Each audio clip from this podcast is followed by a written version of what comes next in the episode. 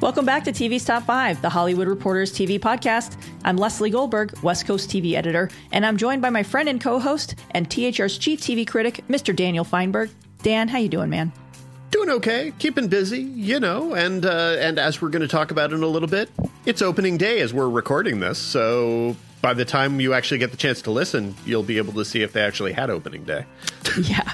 Well, uh, let's dive right into the headlines, and we'll talk about baseball later. So, those of you who don't enjoy baseball uh, know that it's our second topic this week. So, and, and we'll try to keep it brief, but still, we want to talk about it. Yes. Well, leading off with headlines, Hulu is teaming with the affair showrunner Sarah Treem to adapt Rodham, Curtis Sittenfeld's alt universe novel in which Hillary Clinton never married Bill Clinton. Sorry, that was me being shocked by the alt fiction of that world. Anyway, also in headlines, Amazon has handed out a series order for Paper Girls, a drama based on the best selling graphic novel from Brian K. Vaughan. Netflix has renewed the summer sleeper Sweet Magnolias for a second season. And Apple has picked up the thriller The Shining Girls, starring Elisabeth Moss, to series. And speaking of The Handmaid's Tale, Elisabeth Moss has also signed a first look TV deal with Fox 21 and Hulu and is developing an anthology series for the streamer in which she would also star. And in other overall deal news, Grownish star Yara Shahidi has inked her own pact with ABC Studios, and Taraji P. Henson has signed a two year first look deal with 20th Century Fox TV and is developing an Empire spinoff for Fox in which she will reprise her role as Cookie. And if it's not called cookie exclamation point, what's even the point? uh, HBO has renewed Perry Mason for a second season and picked up Somebody Somewhere, starring Patty Cake's breakout Bridget Everett. The premium cable network is also developing a reboot of In Treatment. And for more about Perry Mason's future, please check out our June 19th episode with the showrunners. Elsewhere, ABC is doubling down on efforts to bring Latinx programming to the network and is developing family drama Chicano based on the book of the same name. Maybe not exactly doubling down because they canceled their only previous Latinx show, so more they're trying to dig out of a hole they put themselves in. So Yes, whatever. True, true, but it's also not ABC's fault that there there are no Latinx shows on broadcast TV. So, well, it's I would say it's probably about one fifth their fault. So they're they're part of the go. ecosystem. Anyway, good on them. People should be doing that. Why more Latinx shows aren't on TV? I don't understand. Anyway, in COVID production news, CBS's Love Island is ramping up to begin filming with a move to Las Vegas for season two. Okay. And the network is moving forward with Big Brother All Stars, which will premiere in August with a live episode. Over at NBC, SNL is prepping to resume filming in its famed Studio 8H in New York, to which we can only say good luck with that. And at Disney Plus, Marvel's Falcon and the Winter Soldier has been delayed. A new premiere date has yet to be determined. And wrapping up this week's headlines, former TV One CEO Wonya Lucas has been hired to replace Bill Abbott as CEO of the Hallmark Channel. Abbott was famously pushed out in January following backlash after Hallmark pulled an ad featuring a same sex wedding. And for more on what led to Abbott's exit, please go back and listen to our November 15th interview with him from episode 47. It was illuminating to say the least, Dan. But allow us to say up front that we have an open invite for uh, Wonya Lucas to join us on the podcast in October or November to see if things are going any better at Hallmark. The request is already in, my friend.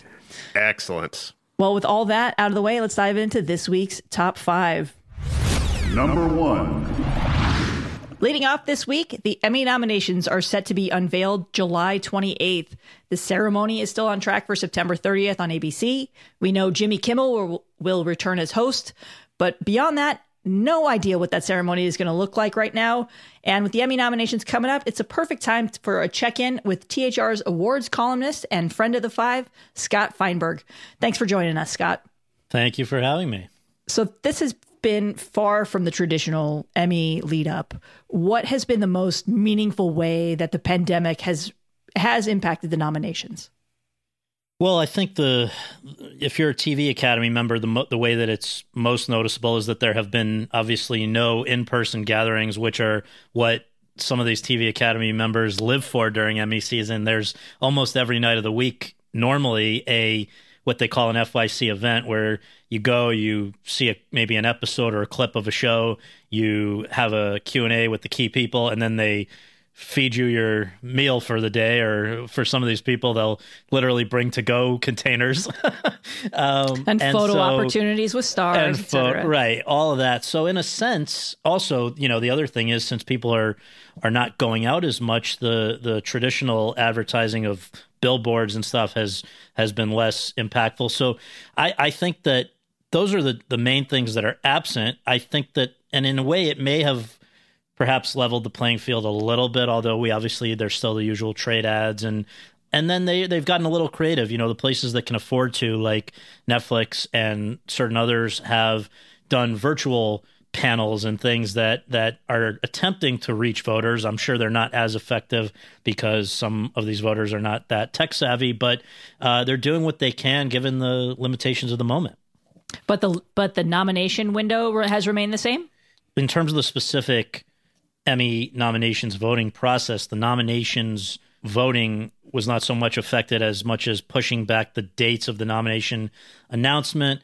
And now the the show remains on track, although it's not yet clear what exact format it will take. It's hard to imagine it will the ceremony will be in person, but there may be elements of it that are pre-taped, and there may be kind of the the higher tech Zoom equivalent of of certain things. But uh, that's still sort of to be determined.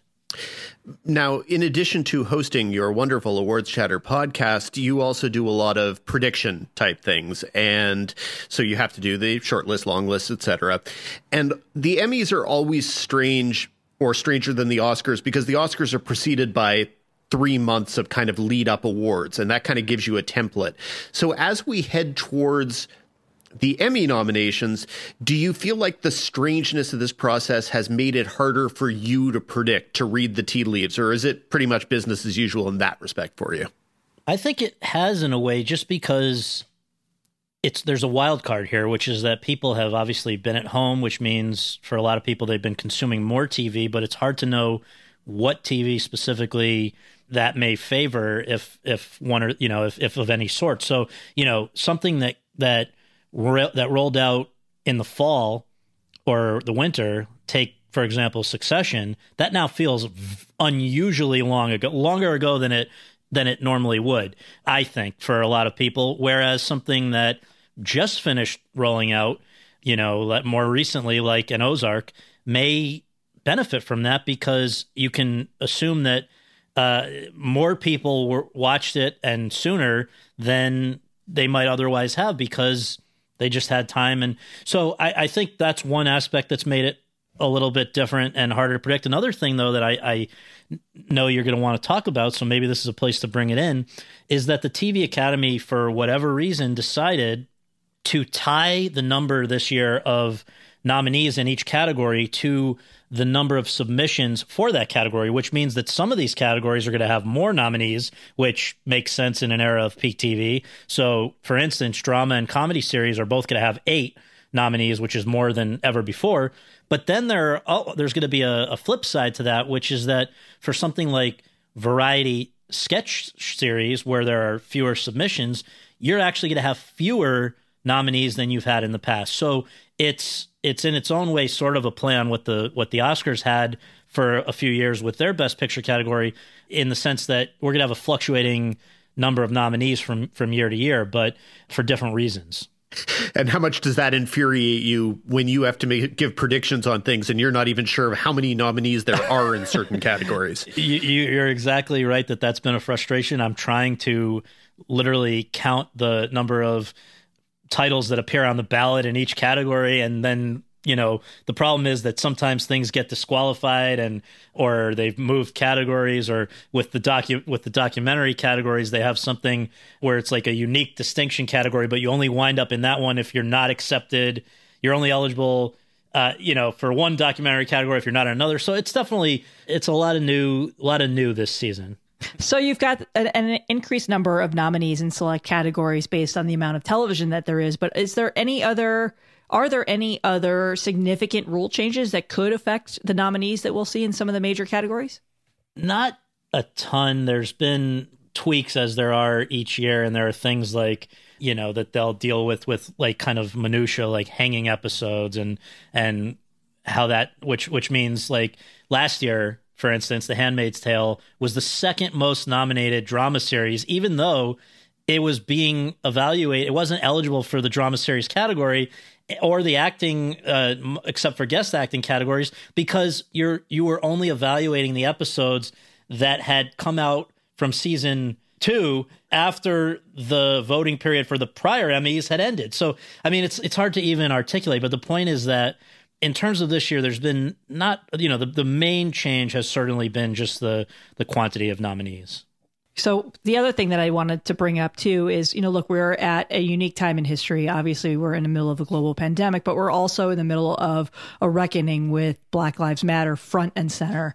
And I'm wondering, you know, if the increased number of nominees in some of the major categories will help open the door to have increased nominees that are more inclusive and more diverse and maybe from from a lot of shows that that fell under the radar or or would have fallen under the radar in a different year. I think that's certainly possible. I mean, it's it's not it's not going to make that less likely, and I think that while that may not have been their their driving motivation for doing this, I think that that will be a, a side benefit that you know maybe in the comedy series category with eight nominees, you get a show like Ramy, or you know, in the limited series category, that's actually one that that has not been expanded. But if you look at the big two drama series, you know, there's the potential that you could have, and I'll, I'll, if you know, we can get to what I'm actually predicting, but with eight slots, Killing Eve, Pose, The Outsider, Euphoria, Westworld, there are a number of shows with prominent, uh, you know, presence of people of color or plots around them that that could benefit from that.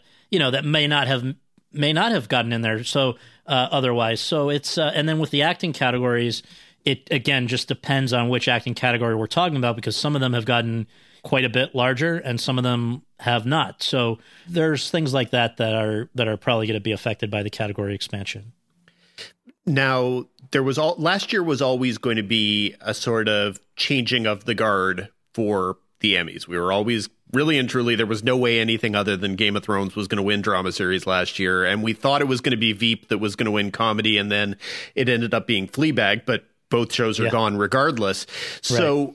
It, does it feel as if this is a particularly topsy turvy year? And if I asked you for sort of the categories that you feel most confident about, what would you say those are? Well, I first of all will definitely say there's there's not nearly as many slam dunks as we felt there were last year. If you look at the drama series frontrunners, for instance, there's only one past winner that's even among the, the probable nominees, and that's The Handmaid's Tale. Otherwise, you're looking at a rookie show with the morning show from Apple TV Plus.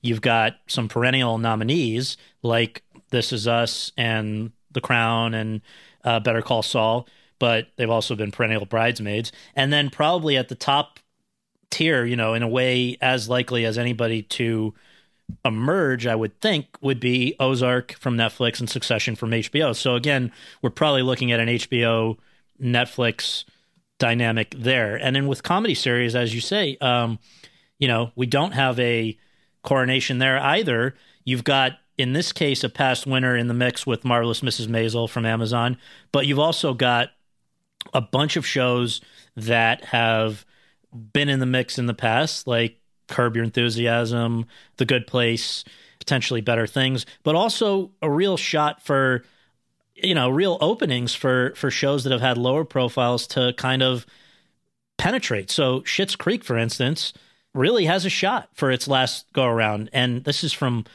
the Pop TV network, but they're also you know benefiting. I think I would argue from a heavy presence on Netflix. So people have been catching up to that show throughout its run, and and I think it has a shot. So in terms of actual slam dunks, though, in any of the categories, you know, as I go through it I wouldn't say limited series is a slam dunk for any one, but I think there's a in terms of a, a win. But you can you can bet that the nominees are going to include Watchmen, which from HBO is as timely a a show as any.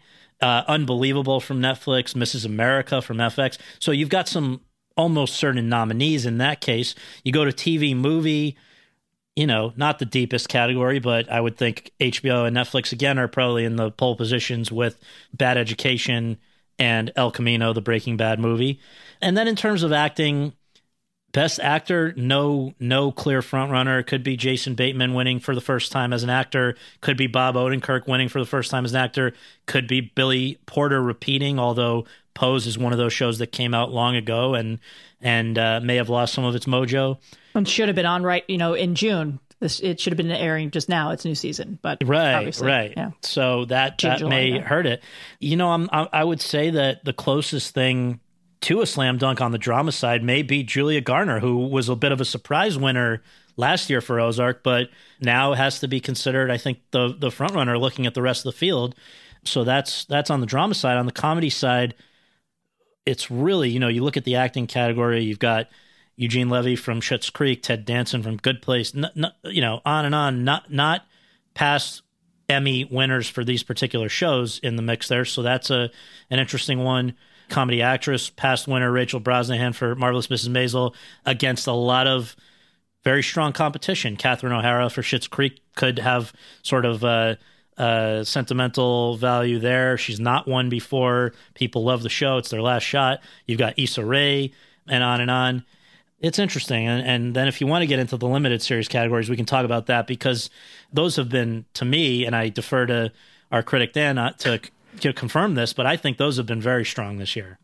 Oh, it, it's it's when you look at whichever the uh, category is that Shira Haas from Unorthodox is in, and I think that's mm-hmm. such a mm-hmm. great performance. And you look at the actresses in that category, and there are like ten Oscar-winning actresses exactly. who are on the ballot in that category, and you go, "My God, that's a it's that is a really tough one." Absolutely. I mean, just to just to you know speak to your point, that category the contenders include Cate Blanchett for Mrs. America, who to me seems like a slam dunk, as does Regina King from Watchmen, who I think has won, I believe it's three Emmys in the last five years. Like they can't get enough of her.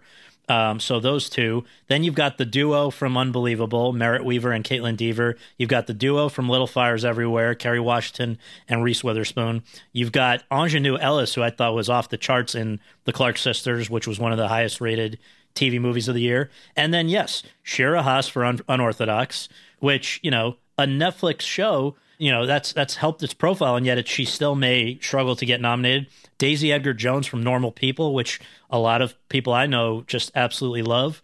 And, you know, we can go down the list. Helen Mirren and many other big names are, are competing there. So that's, in a way, to me, that could be the best category of them all.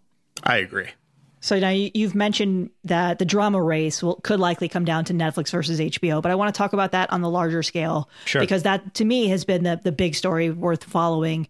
Um, HBO edged Netflix last year among all wins. La- the year before that, 2018, they tied. When you're looking at these, you know, and the the breadth of content and the shows that are cutting through, and where the Emmy voters are seem to be feeling, what is your sense of what that race is going to look like this year? Is it going to be Netflix just just towering over HBO or the opposite, or is it going to be? I don't closer? think so. I think it, it, you know, Netflix may end up ahead, but I don't think it's going to be a blowout in any sense. Which you know, people were saying last year was perhaps the last gasp for HBO because they were going to get a ton of nominations, obviously for Game of Thrones, and then also for Veep and and you know some of their limited series and and things like that. But I'll tell you what, Succession has the potential to to get a lot of nominations, as does Westworld for HBO, even though it's sort of a very divisive show. It's managed in previous divisive seasons to get a lot of nominations. Um, and Watchmen, got, which and, might be the show of the year. Exactly. And then you not let's not forget season two of Big Little Lies, The Outsider. You know, Euphoria. It's not clear where, if anywhere, that would actually show up, but that that has its fans. Curb Your Enthusiasm uh, had a had a strong season, I think. Insecure. People seem to be finally really catching up to that and and then you know with the limited series category, it's not just Watchmen for HBO, but they also have the Plot Against America, and I know this much is is true, which Mark Ruffalo should be very much in the mix for TV movie Bad Education, um, and and you know we can go on. So HBO has a lot in the lot going for it, but but nobody has more programming than Netflix that seems to be somewhat in the mix. And uh, I mean, they're gonna their shows. You know, I think Ozark is the one show that has the potential to be uh, to do what Game of Thrones did last year, which was to get a nomination, at least one nomination for series, directing, writing, and in all four acting categories in which it's eligible. So that'll be a lot of nominations for Ozark. The Crown is obviously a huge ensemble with you know potential for multiple directing and writing nominations. The one that they're going to lose out a little bit on this year is Black Mirror, which is no longer able to sort of game the TV movie category. That has been looped, you know, uh, lumped in with the with the dramas, but um, you know, we could Stranger Things. It's hard to see uh, that you know that could happen. Dead to Me, the Kominsky method is sort of on the bubble. The Politician, I would lean against it likely happening, but um, you know they're they're they've got and then on, more than anywhere actually in the limited series category, unbelievable, Hollywood, unorthodox, the Eddie, the Spy I think that's the the gist of it there. So they have a lot a lot in the mix as well. Phew. Well, Scott, it's a it's a crazy year. You have there's a lot going on. Wrapping up the segment, give us your one big nominee that you're really kind of hoping for or rooting for or, or a big surprise. I know you're asking for one. So I, for the one where I'm going to give you one, it's going to be what I'm really rooting for. And I would say, in terms of what I would just love to see beyond anything that we've already talked about, I love a Black Lady sketch show. And I think that uh, that HBO program, which Robin Thede has been, you know, the force behind and the talent on screen and behind the screen, I I would actually throw her in as a as a wild card potential acting nominee. But she that that show I'm really rooting for across the board. And you can go back and listen to our July 25th 2019 interview with Robin Thede. She was our first ever showrunner spotlight. Awesome, Apologies awesome. for the shameless plug there, no, Scott. It's great. It's great. Thank you so much for for joining us with thank the breakdown. you. Thanks for having me. Thanks, Scott. Number two. Up second, Major League Baseball is officially back. The abbreviated 60 game season is set to open Thursday as we record this now. It's Thursday afternoon. Opening day is is only a few hours away. And you've got teams playing before empty stadiums. They're pumping in crowd noise into these things. Dan, there's a lot going on as as part of this effort to get playback. It is so bizarre that they are pretending that this is a thing that they need to do when all signs point to it being a thing that they're not actually prepared to do. Uh, as we're rec- as we're recording Speaking this, of which, what now? Speaking of which, Juan Soto, this just in, Nationals superstar Juan Soto has tested positive for COVID just before, just hours before the first pitch, before the Nationals and Yankees opener. so that puts one of the game's young superstars on the shelf, probably for, I guess, two weeks. I feel like that's probably what they're doing. Uh, in addition, as of the moment at which we're recording this, I believe the Blue Jays don't have anywhere to play. Last I heard, it was Camden Yards that they were looking at, but they keep getting turned away from places. Uh, once again, I'm not sure why anyone thinks this is necessary or a good idea, but I am very much looking forward to seeing what it looks like, what it feels like. Uh, there was a great video that went around this morning from Fox Sports where they said that they're not going to be showing empty stadiums, that they're going to be CGIing a crowd and applause into their telecast. And that seems to me to be also vaguely bizarre, but Yay. I can think of another word for that, but I'm not going to use it here. More of a phrase of words. Well, one is an expletive and the other one is stupid. So anyway, um, you know, in, in other news, you know, as a Dodger fan, I'm super excited. Mookie Betts just signed a 12 year, $365 million deal that will keep him in Dodger blue through the 2032 season. Dan, look, Dodger fan in any like in a pre-COVID era, I would be doing backflips, and I am not physically built to do a backflip. But in a COVID era, at a time when the Dodgers are not paying minor leaguers, when they're not, when they've stopped paying support staff, when unemployment is at an all time high. This is just so so silly to announce right now, and I get it. You know, he was a free agent at the end of the season, and Dodger fans were so, myself included, were afraid that he would never a, play a meaningful game in Dodger blue. But it just, like make there have there be a charitable component to this deal you know do you know i watched the press conference with him announce like hey i'm giving back to minor leaguers we're going to do this whole thing through the dodger foundation to make sure employees get paid through the rest of the season it's just like i can't i just can't and, and Mookie is a player who, as a rule, has a pretty good sense of optics on those things. And I assume that he is doing good work with that money as well, in addition to. I hope, but also it say that during the press conference. Uh, but I, I, think that the point is trying to make everyone believe that that there's going to be a base that there's going to well, be a baseball season this usual. year. It's like baseball and the broadcast networks who have set the, their business as usual fall quote unquote fall schedules are, are like living in the in the same like head in the sand universe. Like I, I, I just and again, as of you know, not only do the Blue Jays not have a place to play baseball, again, probably Camden Yards, but we'll see. But as of the time that we're recording it, no one even seems to know how much the postseason is even going to be. There, you know, how many teams are going to be involved? It is, God, I keep using the word bizarre. You keep wanting to use a different word, uh, but this is still. it's just, it's so to me, you know, my, you will not. I, I you know, look, anyone who knows me or who know, who listens to the show or even looks at my Twitter bio knows that I am a massive baseball fan. It was baseball, the sport was literally I fell in love with it at age 12 and I have loved it ever since. I consider it my first true love. And even though it sometimes doesn't love me back as a Dodger fan, but to me, you know, the the fact and I've said this I think on the show before, just the fact that they're playing right now, it's they're prioritizing the, the financials, you know, the fact that these players need want to get paid and the fact that these TV networks with these huge broadcast deals need to get content so that they can fulfill those ad dollars and and keep those deals intact. You're playing for the wrong reasons. You're you're playing and you're putting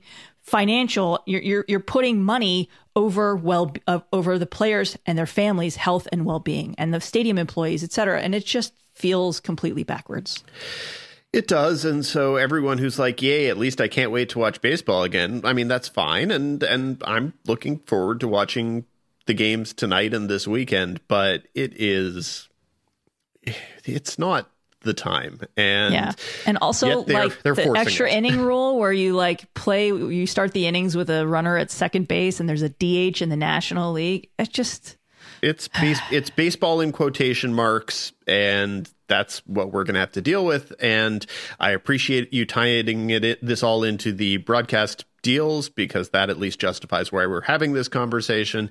But yes, basically, baseball will give Fox and a couple cable networks a promotional platform that they wouldn't have had otherwise and an advertising platform they wouldn't have had otherwise and therefore it is of value to our industry and that is good we we like our industry to be working but yeah, we're we're skeptical, and I'm sure we will talk more about our skepticism as we go forward. For sure. That said, Dan, have you, did you watch any of the summer camp games?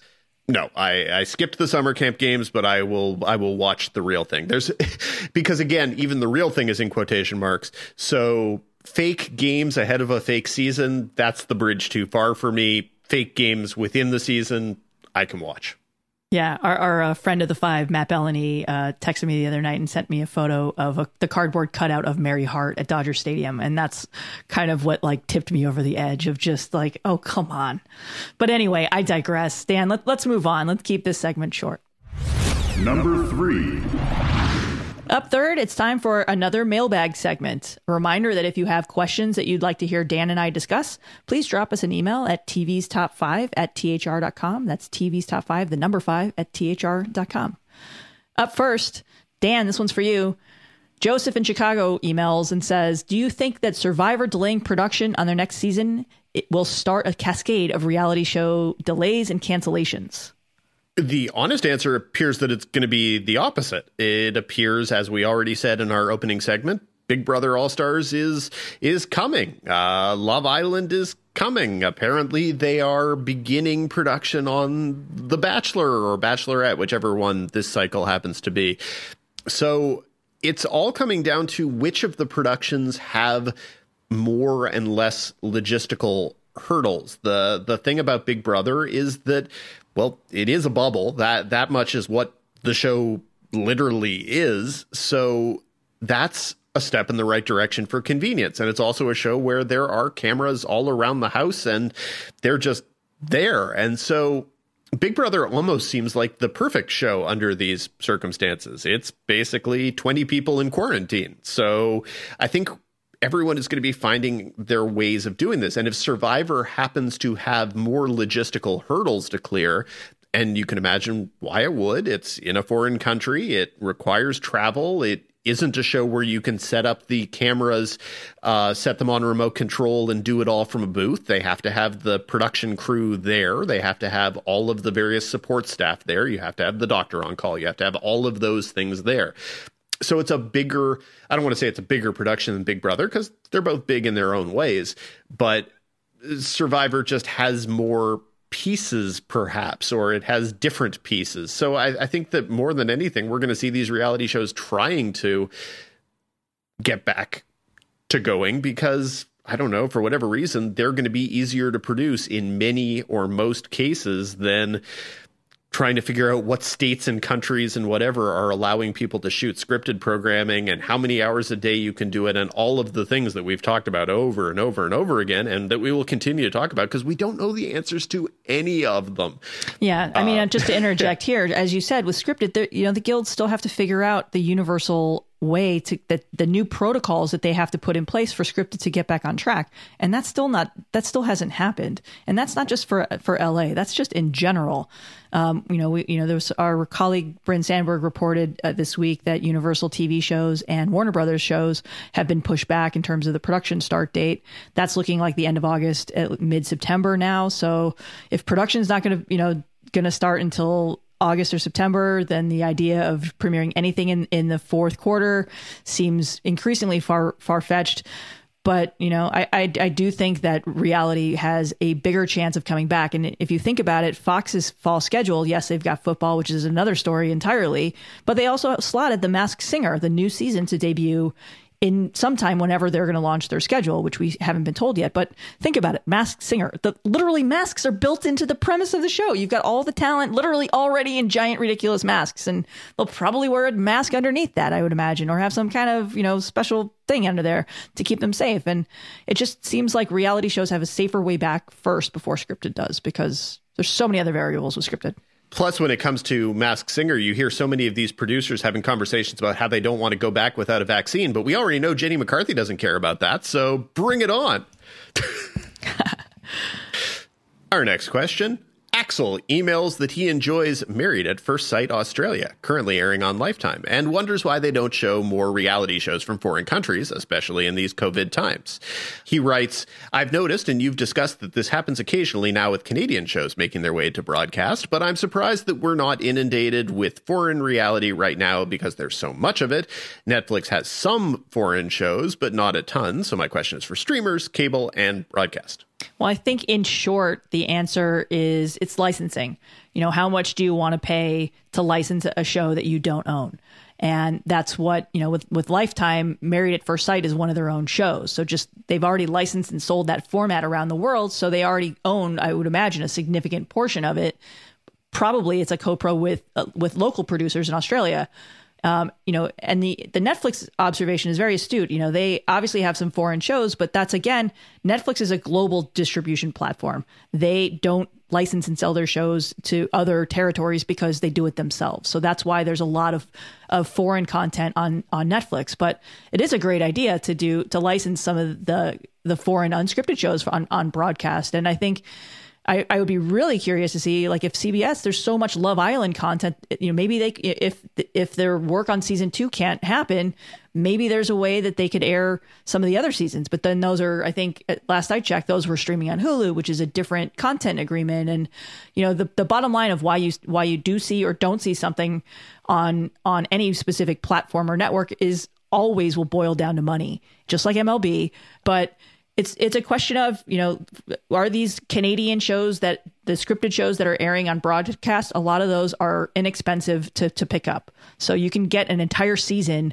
of a 10 episode show that's been produced you know in, in another territory for less than what it costs to probably film one episode of a broadcast drama. So unscripted is a whole other, other thing. And i think it's a great idea that i would love to see. And another great idea that one of our colleagues floated on twitter was seeing some of these unaired pilots, all the busted pilots airing at some point because you know these networks spend millions on those too. So they do. I, I, guess the question in most of those cases is going to be what the advantage to the network would be in airing any of those busted pilots. I understand completely what the advantage to us as an audience would be. We would like to see them. That's why that would be an advantage to us. But to the network, if you air a busted pilot from five years ago and it does well, what have you accomplished? What what do you do next? Because say for example you air I don't know the Fargo pilot with Edie Falco, and Edie Falco already has a job somewhere else doing other things. Well, it's not like it becomes what the purpose of the pilot was supposed to be, which was to launch an ongoing series. It just becomes something that you know you you aired and then you couldn't do anything with it. So it does it doesn't become an actual midterm or long term moneymaker. And I don't know what the audience would be. And then with a lot of these reality yeah. shows in the yeah, international. The, the, just to go back on the pilot front, those deals expire when they pass a, on a pilot. So you'd have to either get their consent or pay them or do something. So, but yeah. Yeah. And how much, and how much would you pay somebody to air one time their pilot that you didn't pick up? It, it's it, to me from the network perspective there's no advantage to it. And and the fact that a bunch of people on twitter think it would be cool i am right there with you. I would love to see a lot of those pilots but twitter is not america. Most people don't have a clue and we don't have the infrastructure back where there used to be anthology shows that showed kind of busted pilots under different names. Uh, it just doesn't exist anymore. And so also with a lot of these reality formats part part of the problem is that CBS does better with a lot of CBS's things. So if you're CBS, you know, airing a new episode of Love Island in America, those episodes last summer drew under 2.5 million dollar uh, viewers rather the entire time. So there's not much reason for you to want to air Love Island UK. It wouldn't do better. And then to commit to airing Survivor Australia, for example. I hear great things about Survivor Australia. People say it is the best of the survivors, except for people who say Survivor Israel or Survivor something else is the best. But if you're CBS, what is really the ratings upside to a lot of those things? It for audiences, there's a definite upside, but for the networks, it, it seems like a less advantageous situation. Right, but we're also approaching a point where they may not have much choice. So. Oh, it, it, as desperation goes from casual desperation to desperate desperation, we will definitely see other things. Uh, let's see. Our next question, and I will let you handle this because it will probably be a fairly short answer. Ted emails I keep seeing clickbait uh, headlines about the Big Bang Theory coming back. It all looked dubious. So I haven't clicked on any of the bait. So I wanted to ask you what's the deal? Is Big Bang Theory coming back? In short, I would be stunned if it was going to come back. First of all, Jim Parsons starred on that show, won won Emmys for that show. There was a, allegedly a multiple season renewal on the table uh, for at least one season, possibly more. I've heard maybe two. And Jim basically made this decision and said, "I don't want to do this anymore." And Chuck Lorre, who who co-created the show, said, "This is not the show. We are not doing the show without all of the core cast." And the show ended. And Jim Parsons was open. There's an interview that I did with him uh, that's on the on the website from back in May when the series finale aired, which feels like seven thousand lifetimes ago. And he he basically said I, he felt like he's done everything that he wanted to do with that character, and he was ready to move on, and he has. He did Hollywood. I think he's doing a couple other things, you know. But he's also producing a great show on Netflix called Special, which you should definitely check out. And you know, in a more practical sense, Mayim Bialik has a Fox comedy that she's already committed to, and she's and Parsons is exec producing that via his deal with Big Bang Theory producers Warner Brothers Television. And that was in a really expensive show. CBS didn't own it. They had to pay a steep licensing fee. Yes, it it produced mega ratings. It still signed off as TV's number one scripted comedy, and it you know ended its run as as TV's longest running multicam in history. But also, that's a show that filmed in front of a live studio audience there's no way that's coming back. Like, plus, you know, Jim's making money hand over fist on Young Sheldon, which is renewed for a couple more seasons. Yeah, he, he's he's producing and he's going to take select acting things as he sees fit. So, no. In short, no, that's not coming back. Although okay, I'd love it. Uh, so, bazinga. Our last question this week. This question comes from friend of the five, Alan Sepinwall, who inquires Usually, I understand why old uh, shows wind up on certain streaming services, like your beloved Friends being on HBO Max rather than Peacock because Warner Brothers produced it back in the day. But how on earth did Everybody Loves Raymond, which was produced by Worldwide Pants, uh, Where's Lunch, and HBO Independent Productions, wind up on Peacock and only on Peacock? Also, would you anticipate that the content arms race of the streaming wars might finally result in the streaming debuts of long missing shows like Homicide, Northern Exposure, and Ed? Or are the ownerships just too tangled in some cases that if they haven't been able to stream by now, they won't be? I'll ta- I'll tackle the first part and I'll try and do so quickly. So why shows that aren't owned by Peacock and NBC Universal are streaming on Peacock? Peacock just launched. They're following the same trajectory that every other streaming service, including Netflix, did when they launched, which is they need content and they're starting with library. So they are so a lot of their budget for original and, and scripted is being focused on building up the platform with with big series with numbers of episodes to kind of bulk it up. So yes, they have stuff that they own like Parks and Recreation. They're going to have The Office, which they're buying back from Netflix next year. Um, SNL, all of the Dick Wolf shows are a big, massive chunk of them. But then they're also spending money making these content library deals with the likes of Viacom CBS and basically trying to to populate this platform so that it becomes something that's that that in the streaming wars is like yeah, I got to have that too. You know, so yeah, that's that's a big reason why you're seeing shows like Yellowstone, which is a, a Paramount Network show that that is owned um, by Viacom CBS. That allegedly is one of the, the, the most streamed library shows on Peacock, and they don't own that. So it does great things because it's helping to to boost the the new season of Yellowstone on Paramount Network, and it's helping Peacock have more uh, subscribers or even the people who are coming to the free platform spend more time on that service. But yeah that that's the strategy. And you know when you th- leading up to the Peacock launch, what was uh, what I found interesting were, were those deals, the Viacom CBS deals, where they got a lot of shows like Everybody Hates Chris, and a lot of movies, including The Godfather, and then they did a huge deal for a lot of unscripted shows from A and E, which they also don't own. So it's basically just populating the service with content until some of the other licensing deals for their own shows run out and they can have them exclusively back on their platform. Um, and it's also worth noting that, that a lot of those Viacom CBS shows are still on CBS All Access. So it's a double win. Peacock gets the content, CBS All Access still keeps their own content and monetizes their library at a time when we don't know what the future of CBS is going to be as part of its planned rebranding and expansion. So, a- as for the second part um, of Alan's question, and it's a great question. Why are some of these hits like Homicide and Northern Exposure and Ed not streaming anywhere? I, it's obviously everything is a case by case scenario and maybe some of its ownership, but what I've historically found why some of these shows don't stream music rights. A lot of it is licensing and, and stuff like that. And some of that stuff is so complicated or it takes a lot of time to to go through individual music rights for every episode. And, you know, it, it's a lot of work and sometimes people don't necessarily want to do it. So, and obviously I don't know that that's the case on all three of these shows, but that would be my educated guess. Moving on, up next is our showrunner spotlight segment. With programming at a lull because of the production shutdown, we're doing something a little different this week and putting the spotlight on a hidden gem that we missed when it originally launched. Number four. This week, we're welcoming Crystal Moselle, creator and director of HBO's terrific skateboarding comedy Betty.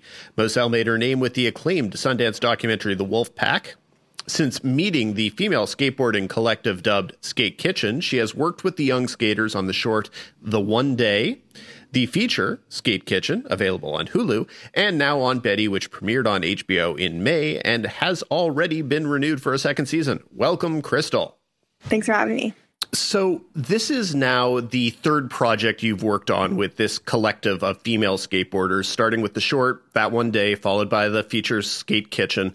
And they're all connected in theme and tone and also in the names of the characters but not really in narrative. So how do you look at your at the way these three projects fit together in your own mind?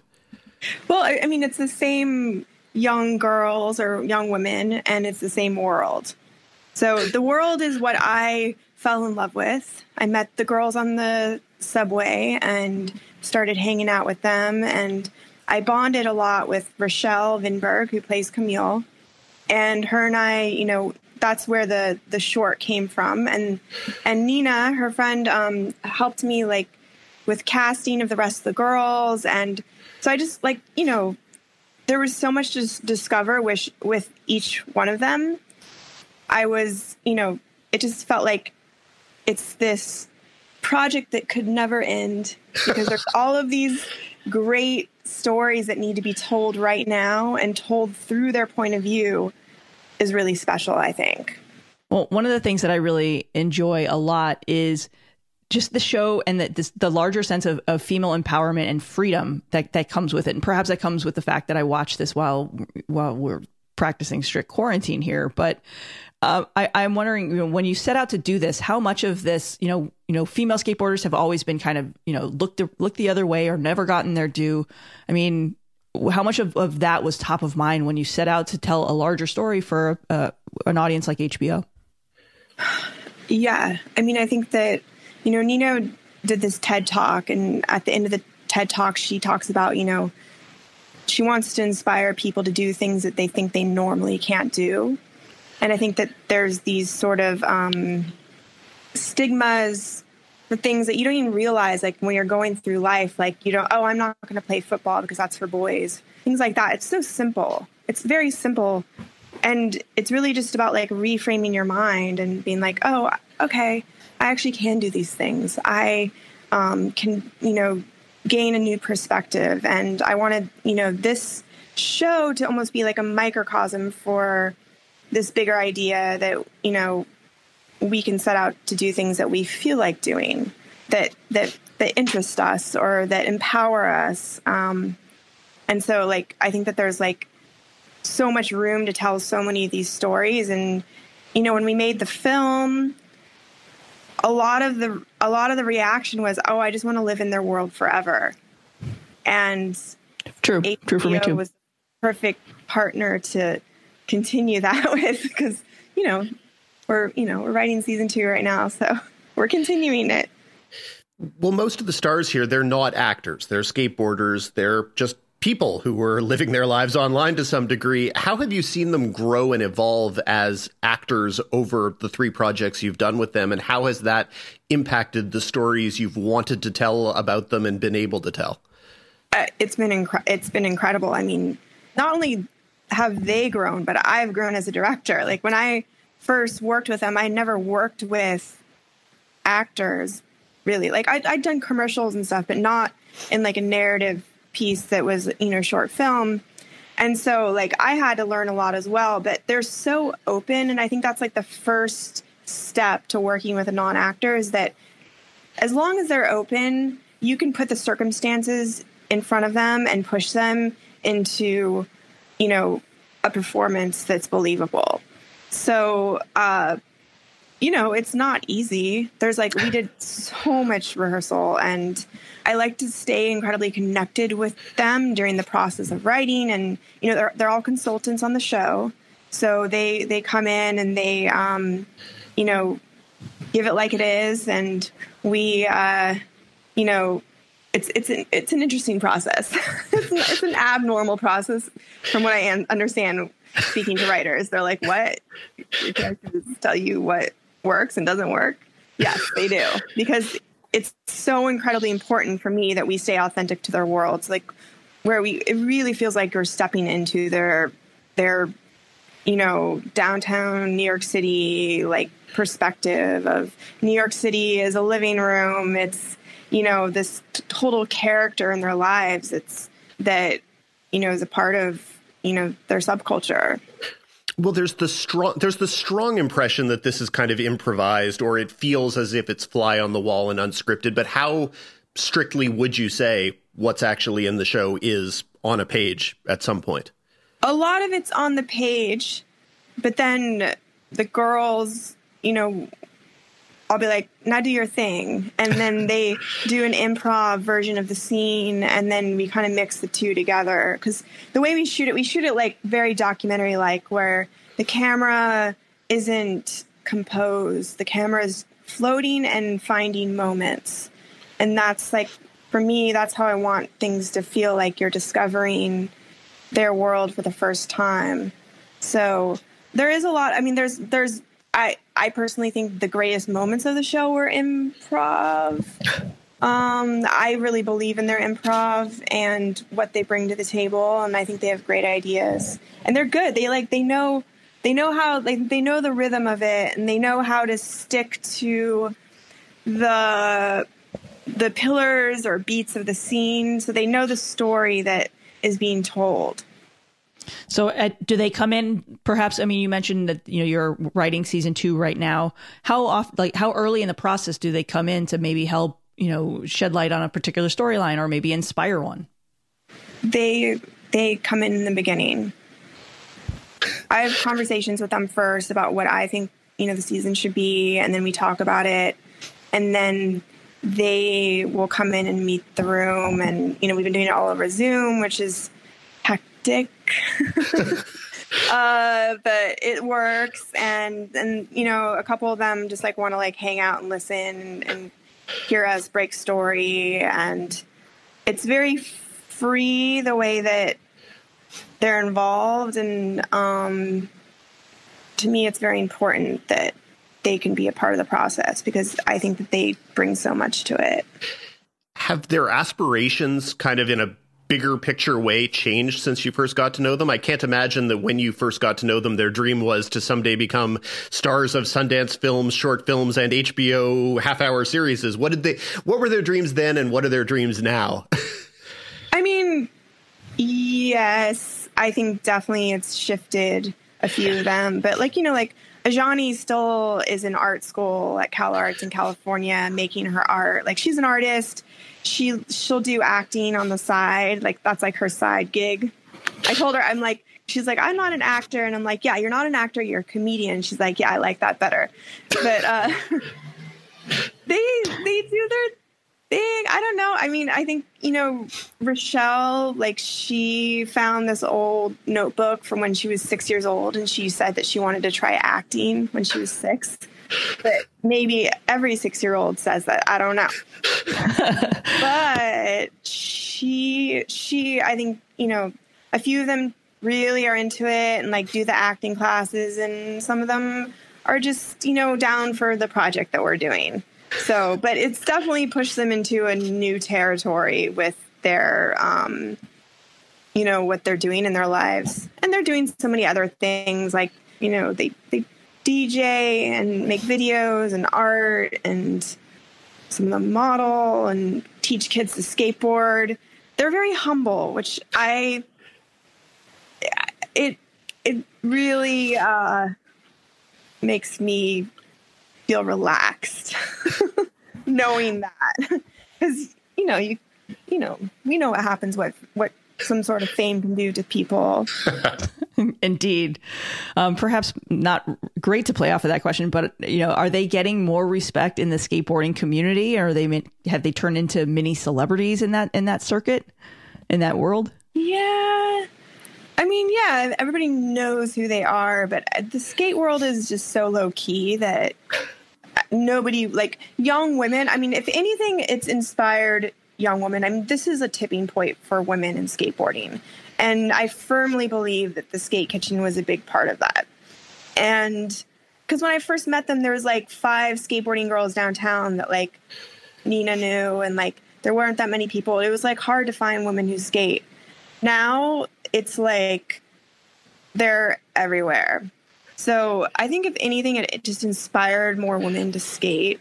As far as like they're them being known. Yeah, they're known, but like you know, the skateboarding world is still very male dominated, and they're not going to give mine to some like girls who are in like a TV show acting who aren't pro skaters. You know what I mean? Like they're not pros.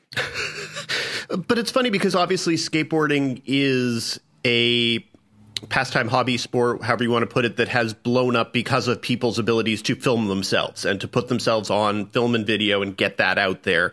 Um, when people see them, do they think of them as just being the women who are sort of followed by this camera crew? Because I assume lots of people are filming things constantly. Or do they actually go, okay, we watched the episode of Betty last week, or we watched Skate Kitchen on Hulu? Like, is there an awareness that they're fictional stars almost to some degree?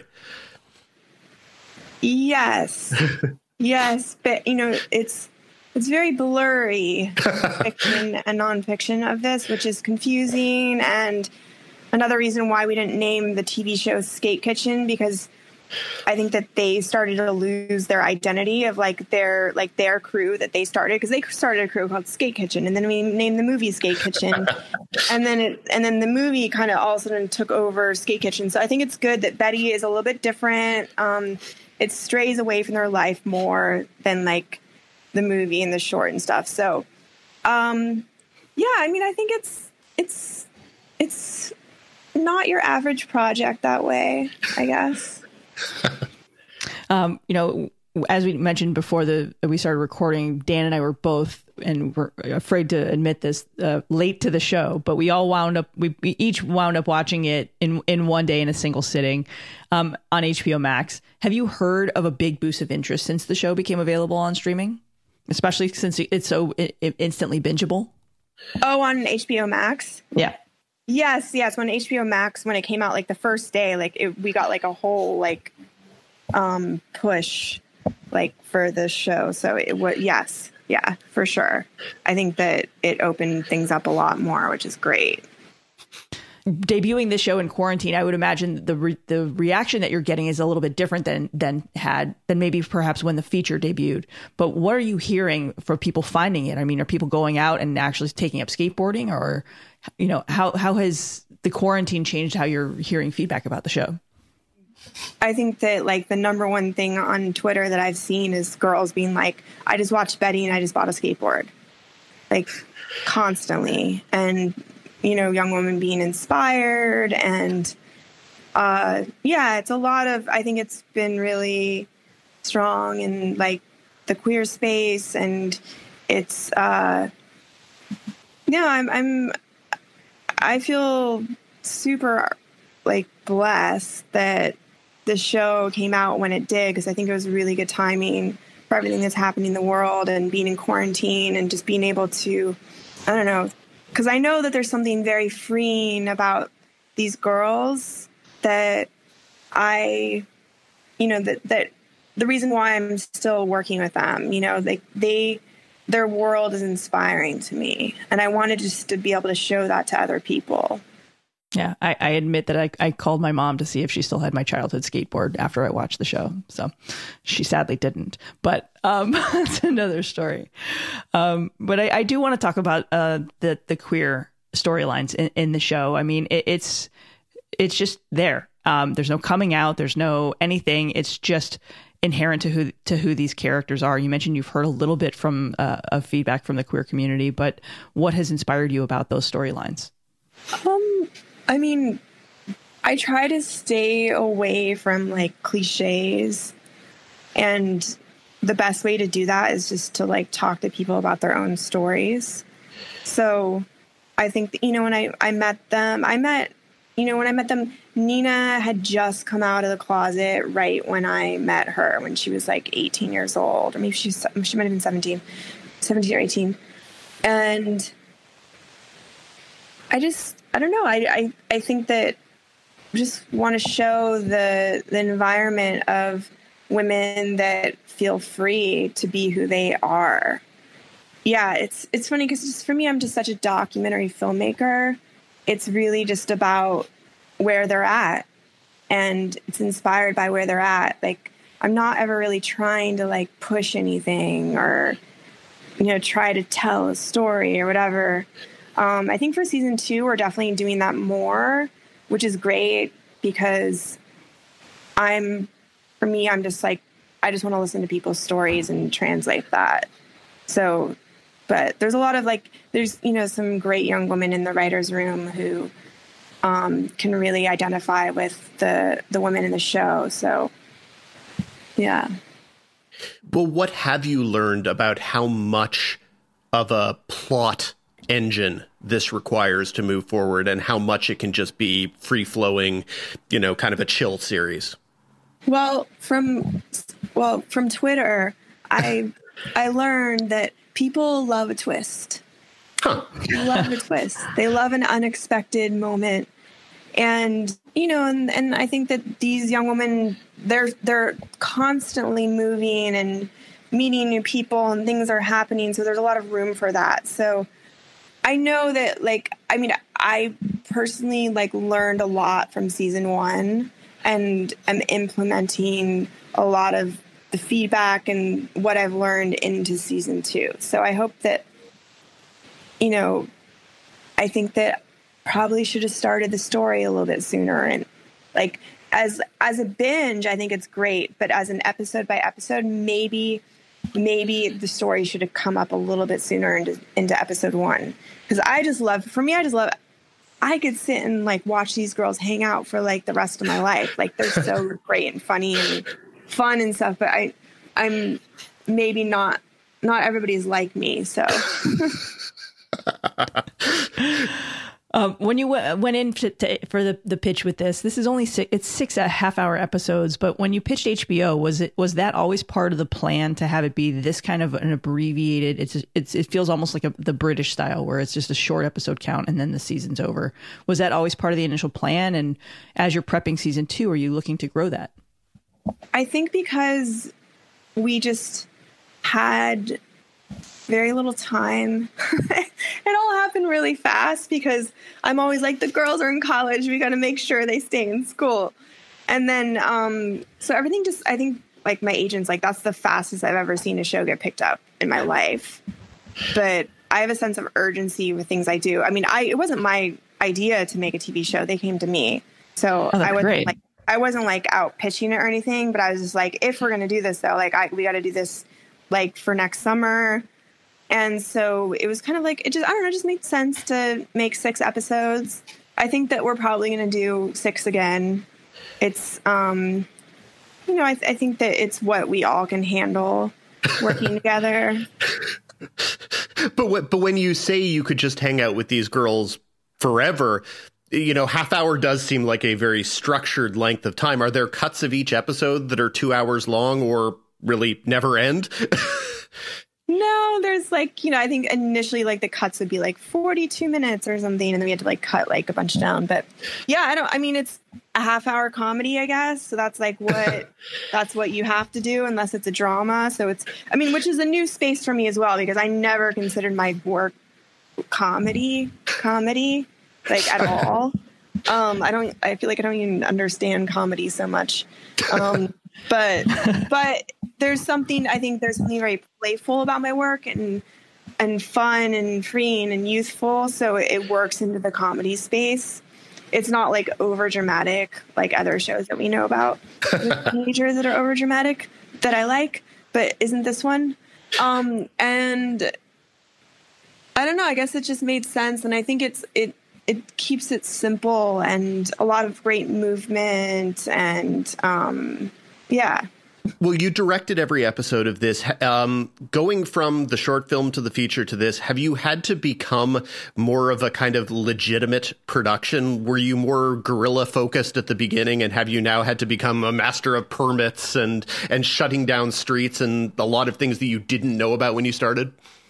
Yeah, I mean, we definitely like it was it was a subtle change from each project to the next. Like the first one definitely I mean, we still treated it like it was a feature film. Like we shot it in three, sorry, a scripted film. We shot it in three days. It was everything was like scheduled and everything. So it wasn't as much as like people would think, but like definitely.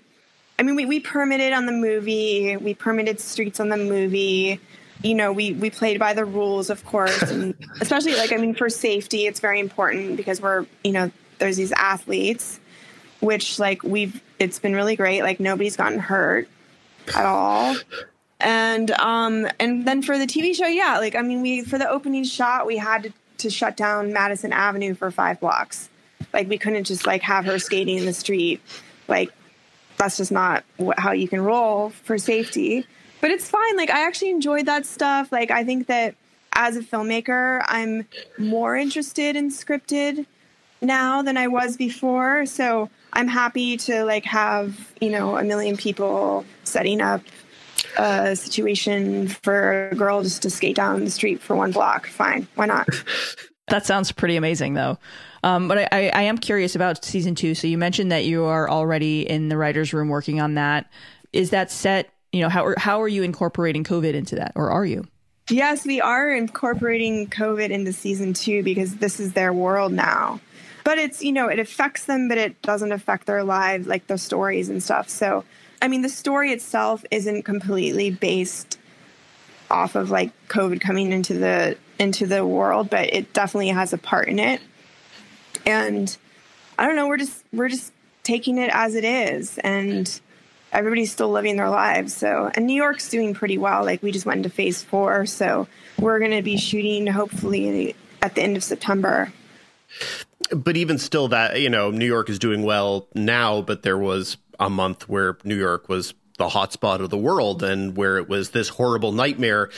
Is is that the sort of thing that's kind of in the background, or is it something that anyone might acknowledge at any point that there were these you know month and a half where people were dying by the thousands? Yes. No it's it's going to be a part yeah it's all going to be a part of the story and it's going to interweave and um, work in for sure yeah. You know with production resuming um, what kind of safety guidelines have you talked about for the show since it's primarily set outdoors? I mean we've heard that that you know there, there's kind of dueling theories that you know things that are shooting outdoors is it's going to be easier to do but then it's also going to be harder because you can't close things off. And uh, you know how how are you shooting is i guess is my larger question. Yeah. I mean the, the idea actually isn't completely outdoors. There's a lot of indoors in this season but there's so many crazy rules like you have to work in pods you um, everybody has to wear masks um, so like the, all the like a lot of all the backgrounds will have to wear masks. It's complicated. We're figuring it out. I'm. I, we don't yet. I, I don't even want to say anything because I feel like my producers are like, "What are you?" Yeah. And everything sounds like a work in progress too. So it is. We don't know what's going on. I mean, we don't even know if we can even shoot. But we're we're like we're like we're gonna shoot. Let's do this. Moving ahead. uh, do you have an episode count? Will that will it grow from six? Um, I think it's gonna still be six. That's me being greedy. I want more. I know I do too. It's just. But in a larger sense, do you have multiple seasons of this? Like, have you had that conversations with HBO of saying this is a show that can go five, eight, ten seasons? I don't know yet. I know that we got a second season, so I'm new to this, guys. I don't know. but you see two, but do you see three? I think after after the second season, like you renegotiate the contract, and then then I think you like sign up for more or whatever. So hopefully everybody loves it. Now, the story with this project and also with uh, your documentary Wolfpack before this was that you kind of quote unquote discovered the subjects during your own personal kind of navigation of New York City. Being sort of a person who finds her stories out in the world, what have the last four months been like for you and your creative process? It's been wonderful. it's been so nice. So like the first the first two months of staying in the house was amazing. Let me tell you. I have been on the road and like going, going, going for five years straight since the Wolfpack came out. So it was it was really nice to be able to just settle, relax, really just um, you know I was was doing some writing on a new project that I'm doing. I was doing some watercolors. I was doing some dancing. I adopted a cat. Lots of things happening over here. You know, you and you, you mentioned too that you, you're much more interested in scripted after having done Betty, but um, beyond this this world, have you thought about an, an overall deal or developing other projects with HBO? Um, sure, why not? Uh, are, are there things that you've that you're working on? Yeah, I do. I, I have a I have um a script that I'm writing with my father about his time working at a mental hospital in the 70s. Um, I have another script that would be great for a series that I think that I would eventually pitch to HBO. I actually randomly pitched it to Francesca like five years ago. She loved it. Let's see if we can pick back up with that. But that's like something that kind of I needed to give some more time for that story. I'm learning so much and I'm just the type of person that's like I kind of just go with what's happening at that moment. And then I have these like bigger ideas. Yeah, there's there's I, I'm I'm potentially doing this other pilot with A24 and this really wonderful writer and I don't know, just doing stuff. I'm doing I'm doing a documentary on a robot. Her name is Sophia doing that with Showtime. Tell us a tiny bit more about that robot. well, there's this robot. Her name is Sophia, and she uh, got famous because Saudi Arabia gave her a citizenship, but it's not actually it's an honorary citizenship, and that created quite a um, stir amidst the world. Um, that's how I found her, and then I, I I contacted the guy who made her, and she's like this incredible humanoid robot that I've been documenting this man, David Hanson, and his process of making this robot for the last two years. So that's huh. another thing I'm doing with my co director, John Casby. And so I will never forget about documentaries. I, I, I love, I love um, filming people's lives and uh, character driven stories, my thing. Have you been able to hear any stories about additional attention to the original feature, to the Skate Kitchen feature, which has been on Hulu the whole time? Has Hulu kind of let you know, oh, by the way, there's been this little spike of interest in the past couple months as a result of this? Yes, I mean they haven't let me know, but I see I see people talk about it a lot on Twitter because now I'm always checking Twitter to see what people are saying about our show.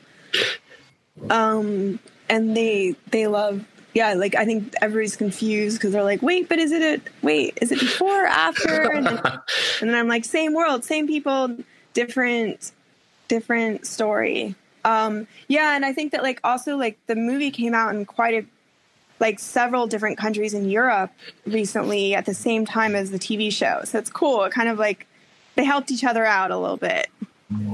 Excellent. Oh, well, we always do like to close these interviews with the same question. What have you been watching and enjoying?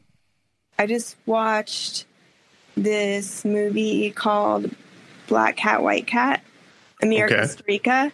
ah, yes, yes. But have you not been have you been watching any TV over the quarantine?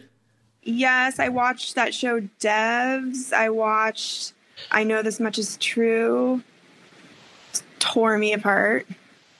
I mean, in total honesty, I'm more of a movie person, but I like I like stuff I like watching things that like I would never make personally. Like I'm not into short comedy things at all. Like I'm not like a lot of there's a lot of these like short comedy shows that are like it's brilliant you have to watch it and then i like can only get through like one episode and then i'm like i want to watch something serious and and scientific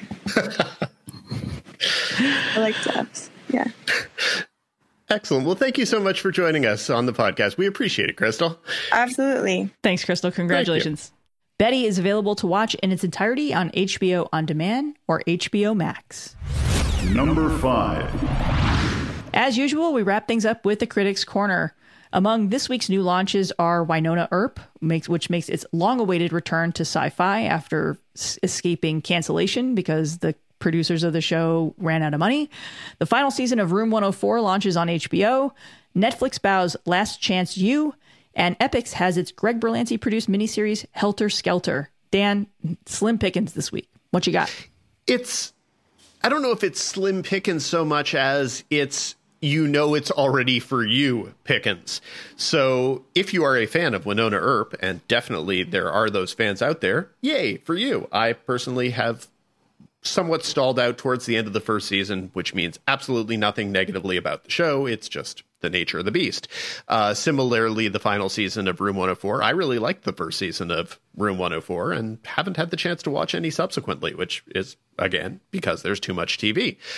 Uh, the new season of Last Chance U, which will be the fifth football season, is also going to be the last allegedly football season. And after two seasons focusing on abusive coach Jason Brown, the new season moves to Laney College in Oakland, and it's a very different type of season. It's still fantastic. To me, this is one of the most reliably, consistently well produced documentary series is on television and the new season really is is very good it it does smart things involving differentiating between what the Laney program does versus the first couple seasons. It does interesting work focusing on Oakland as a location. And some of the stories of the players are really terrific as well. So that one is a big plus. And, you know, if you like that show, though, you probably already watch it. And as for Helter Skelter, if you're in the mood for a six hour documentary series about Charles Manson, that's probably a self selecting audience as well. It's a fairly solid series. It has some problems. It's it only has a limited number of talking head subjects from quote unquote the family, which has to do with some of them being in prison, some of them being dead, and some of them not wanting to do talking head segments in a documentary, but that's a limitation.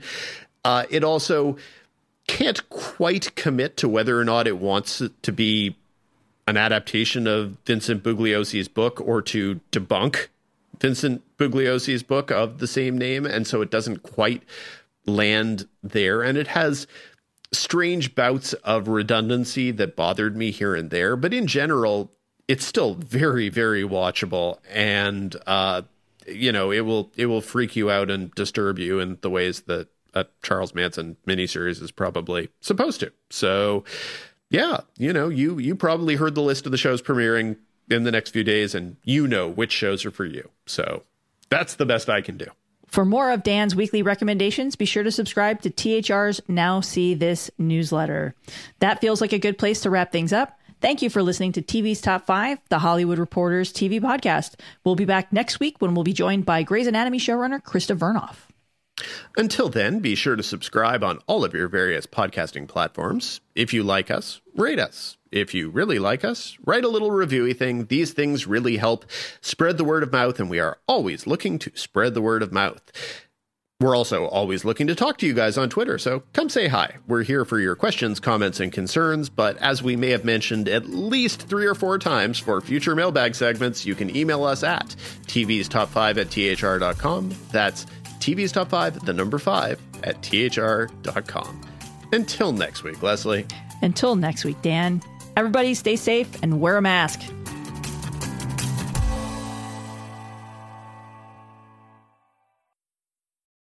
For the ones who work hard to ensure their crew can always go the extra mile, and the ones who get in early so everyone can go home on time, there's Grainger, offering professional grade supplies backed by product experts so you can quickly and easily find what you need. Plus, you can count on access to a committed team ready to go the extra mile for you. Call, clickgrainger.com, or just stop by. Grainger, for the ones who get it done.